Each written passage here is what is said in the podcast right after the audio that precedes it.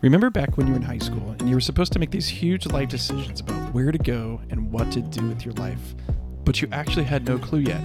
Yeah, and it wasn't just about where to go to college or what to do for work. All those questions were actually about who you are and who you want to be. Well, what if there was a way for students in high school to get clear about all those big questions in life? About their identity, their purpose, and their core relationships. Welcome to the U School Podcast, we believe inside of everyone is a great story waiting to be told.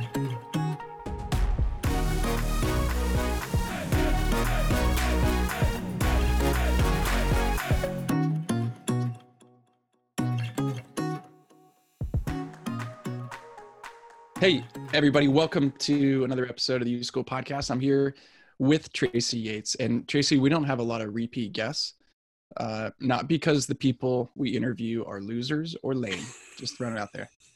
But there's just so many interesting people in the world. And uh, you happen to be extraordinarily interesting. And so we wanted you back on. Technically, this is the third time. That's it the is the third time. Yeah. Third time you've on the podcast. We're trying to make you podcast famous with our oh, I love it. gigantic tribe yes. school listeners out there. You know who you are, U School Nation. Um, today, this is Thanksgiving times, Thanksgiving season. If you haven't noticed, people, Starbucks announced that it's Christmas about three weeks ago and skipped over Thanksgiving. But we are going to pause on Thanksgiving because we're grateful people. And uh, Mrs. Yates, we have you on the show specifically to talk about this exercise that I've heard you do. I've heard you talk about at least for the last couple years as we've worked together, but mm-hmm. I got to mm-hmm. participate in it a week or two ago, and it went from oh, that sounds like a good idea to wow, that's a good idea. That mm. really works. so we're going to talk about gratitude and a specific, very simple exercise that you use that anybody can use. Anybody at home with their kids, anybody uh, who has a group of students in a classroom. Um, but just to remind the folks that listen and watch. This is the first time you're going to be on the video podcast. Oh, I'm. Oh, that's great. I didn't. Yeah, know I, I know. Video. I forgot to tell you. Thanks yeah, yeah. for telling me that. Where's my lipstick? Too late. Um, just to, just give us a context of where you work and and the kind of scope of your family, just so we have some context. Um, I uh, am a founding staff member at Canyon Crest Academy High School. Um, I'm also a certified health and wellness coach, and I have uh, five children before you fall out of your chair. Um, three uh, are I did not give birth to. Um, I don't care for the word steps, so three are mm-hmm. not biologically mine. Um, two are mine. My my first husband passed away in 2012 from a really rare form of cancer, and I remarried in 2015, and we blended um, our families together. Um, so that sort of gives you the back a little bit of the backstory. Yeah. Yeah yeah. So folks as you're listening uh, tracy has been through it. You've been teaching for 20 21 mm-hmm. years? 20 years 20 years. 20 years. Uh, dance english arts what else what else have you taught? Health creative writing health uh, english english is a second language uh, I, yeah i think that that's all i can think of right is now. that all? Okay that's all. Only has five kids. She's only been through intense grief and tragedy um, yeah. and so when we talk about gratitude we do this in the context that this isn't just i don't know how to i don't want to demean anything but this isn't just some fluffy exercise that we're inviting people to do this isn't just a sign of the times this isn't just a little goofy exercise this, this actually comes from some some depth and some richness of life experience and certainly professional experience with students. Maybe we can just talk before we get into the exercise specifically. What, when you think about the opposite of gratitude, which I believe, not an English major, is the word ingratitude. This is coming from an accounting major. What do you see from kids that either are in your family or kids that you work with? What's the problem with ingratitude? What's the what's the problem that we're trying to solve when it comes to gratitude? Problems. I think there is with ingratitude or being ungrateful, I think there is a disconnect um, to the world around you and a disconnect to yourself. Hmm. Um, mm. You're not able to see other people's contributions and you can't you can't see your own contributions. I think is a big one of the big reasons to do this. We, you know, as you and I talk about a lot, kids, kids, and well, everyone is just trying to figure out where they fit in and who they belong to and you know how they feel about the world around them and what's important to them um, and i think gratitude goes a long way in highlighting if you go back if you if you were to keep a gratitude quick three bullet journal every day if you go back and look over a month you can really start to see what your values are what's important to you and mm, what yeah. you're grateful for yeah yeah and i know obviously there's there's a ton of criti- criticism but uh, mostly of millennials that's folks in their 20s and 30s but also of gen z high school kids of um uh, uh the, uh, like being entitled feeling like the mm-hmm. world owes you things. Um mm-hmm. so i'm glad you went there because disconnect from yourself and disconnect from the world in other words not you're, you're not seeing clearly. You're not mm-hmm. in reality. And that is a problem. Exactly. that is a problem especially for teenagers as the decisions that they're asked to make during those years really require um, being in reality and having awareness. Because uh, we might say oh you're young. Don't worry about it. These about these but these huge decisions around your identity your career path the kind of person that you're going to be the kind of friendships that you form all that stuff really gets formed and and and of course you can have a, a you can be in recovery later you can go through major therapy later but it probably would make more sense to do that well and wisely out of the gates so if you're not living in reality this becomes a bigger issue and right. so much of the world is about life happening to you like mm-hmm. you're just a participant you're just a viewer of some story but what you're talking about is actually waking up to the fact mm-hmm. that you are in a story and you have mm-hmm. agency you have opportunity to engage the world differently absolutely so tell us about the exercise. What's it called? So it's called Three Good Things. Um, and it actually is from Martin Seligman, uh, Martin Seligman's work out of UPenn. He's sort of the father of positive psychology. Um, and he's got, you know, great, the, the Optimistic Child, a book called Flourish. Um, and it came from an exercise that he did in um, his Master's of Applied Positive Psychology at UPenn, which is really simple. It's tell me three good things that happened today, three good things that happened this week. Um, if you really want people to get hyper focused, give me, you know, I, I teach in the mornings and I ask my first period class, it's eight o'clock in the morning. They've been awake for 45 minutes. Mm-hmm. Tell me three good things that happened this morning. Hmm. Um, and the, obviously the shorter amount of time, um, the more you really have to go to the small stuff, hmm. um, the details yeah. and the and the minutia that you're that you have somebody let me in in traffic this morning. Hmm. Um, mm I let myself sleep in five extra minutes, or mm-hmm. you know, I got I had five extra minutes to snuggle with my kids on the couch, or you know, whatever mm-hmm. little things happened in that for an adult in that scope of time. Um, but I do it with um, with my students. We do it um, when we have health class, and you can do it a couple of different ways. I like for them to write it down so they can go back and actually see it, sort of as yeah. data gathering but if you if you want to in a classroom you can just say turn to somebody nearby and tell them three good things that happened in the last 24 hours hmm. um, and and i give the example um, i start uh, and give mine and then i set the kids free and it's just 60 seconds it doesn't it doesn't take yeah. that long um, if that's sort of part one if you want to move to part two the ne- my next question is how did you contribute to that good thing happening Mm. Um, mm. And an example that Seligman uses in in his book Flourish talks about, well, my my husband brought me ice cream last night, surprised me with ice cream. Okay, well, how did how did I contribute to that? My, you know, I married someone that's loving and caring and that mm-hmm. loves me and uh, you know was thoughtful and brought that for me because they love me. Um, and it's that second piece too that's really nice because you you begin to take ownership of your goodness in the world um, and your strengths as well.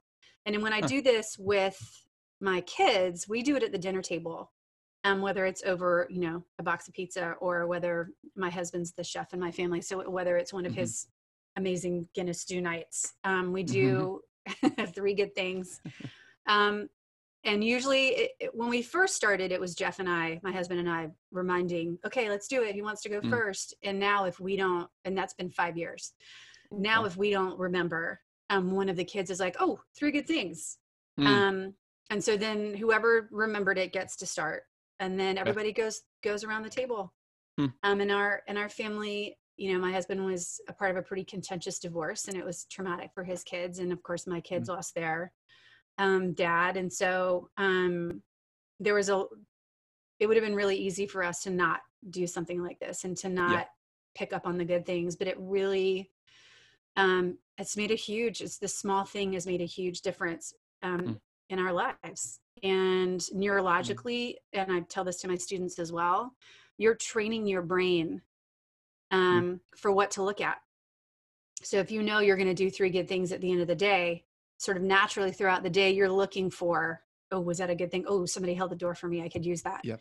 yep. um and you really are training the neural pathways of your brain to focus on the positive it doesn't mean nothing bad's going to happen and you're not going to feel negative but your your propensity is going to go towards positivity hmm. amazing what do you what kind of impact do you see that happening on the tone of a classroom um I've seen it on the tone of a classroom. I've seen it on the tone of a of an auditorium of 300 people. Um, and and those of you that try this, take note of the energy in the room before you get started. Mm. You know, if you're doing it in a classroom or kids tired, if it's in a meeting or is everybody kind of worn out or they sedate, like how you know notice. Mm-hmm. Um, because after you do this exercise, you'll notice a pretty considerable marked difference in the energy of the room. There's a little more lightness. There's a little more laughter. Um, there's smiles on people's faces their mm. their faces are bright their eyes are bright. Um, and it's just a really quick simple shift but but positivity begets positivity and positive conversation yeah. begets positive conversation. So once you start that with the three good things it just continues to build from there and the time that you have with those people. It's too easy. So why would really, i not want to do this? Tell me you know, like why would i not want to do it what's the barrier when the barrier honestly is when you have a really bad day and you don't you want to wallow and you want to have don't a bit like of it. yeah i don't feel like being positive i had a bad day i want my pint of ben and jerry's and mm-hmm. i want to wallow in it and feel sorry for myself and i mean i certainly mm-hmm. have those moments um and then you you you know you have five kids who are like come on come on we got to do it we didn't do it and you're mm-hmm. like ah fine yeah and yeah. then you find it and then um your attitudes different, even though you didn't want it to be. you yeah, want it to be. Right, right, you want it to be mad or angry or upset, and now you're not. Dang, Dang it! it. I feel better. that's the down. That's the that's the reason not to.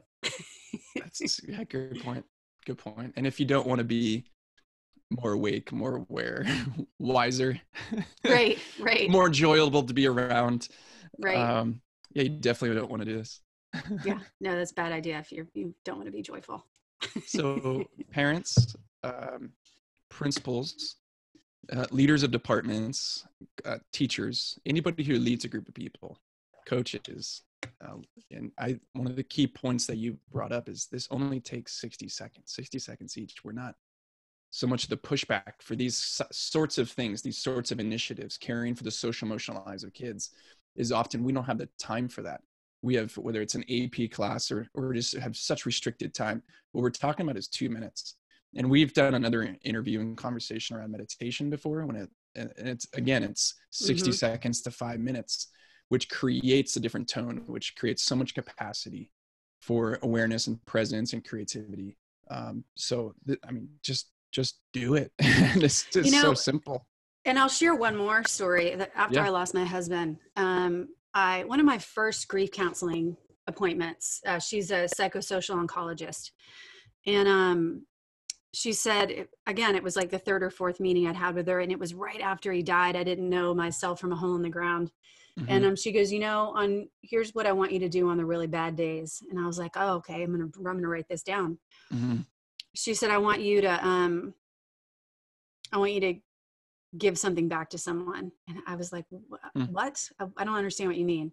She goes, let's say you're driving, you see a homeless person. I want you to go to the nearest fast food restaurant and buy them a mm. meal and bring it back to them. And I'm, and I'm, you know, or you're in line at Starbucks getting something, pay for the car behind you. Mm-hmm. I'm like, what? And in my head, I'm like, I don't want to be nice. I'm yeah. upset. Like I'm so yeah. sad and angry and and you're asking me to like give of myself. Like that's gonna make me feel better. Mm. Yeah, she was right. She was totally right. I mm-hmm. left there that day, and I think the next afternoon I had my kids in the car, and there was a homeless person um, near you. Uh, we live in San Diego near USD, and I pulled over into the Jack in the Box, and my kids were like, "What are you doing?" I'm like, "I'm gonna get him something to eat." And I brought a cup of coffee and some breakfast, and we circled back around, and mm-hmm. I handed him. I think it was a woman. I handed her the, the meal and the coffee with cream and sugar, and she was like, "Oh my God, you brought cream and sugar! Mm. That's so well. amazing!" And was so so thankful. And mm. to my incredulous dismay, I felt so mm-hmm. much better. and it's and it's you know and in those and i tell my students that story you know i've told my kids that story when you you're in your worst moment and you don't think you have any gratitude to give find it you know go buy it at jack in the box and give it away you know yeah. there it, yeah. it, it that kind of gratitude and appreciation and being able to give of yourself does everything yeah so if you're listening parent principal leader teacher and you have a vision like a, a hope or a dream that the folks that you lead, the students that you lead, would become grateful humans. It would become instinctual, natural, like just as automatic. Um, this, consider this uh, a simple yet powerful tool to do that. We have a worksheet for you to download. You can put on your phone. You can print it out. Uh, but we're going to make it extremely simple because it's an mm-hmm. extremely simple exercise and it has very powerful results. So, Mrs. Yates, thank you. Thanks for being on the show again. Look Absolutely. forward to the fourth time. Yeah. Uh, I'm grateful for you. I'm grateful for you. Thanks, Bye. Scott. Bye.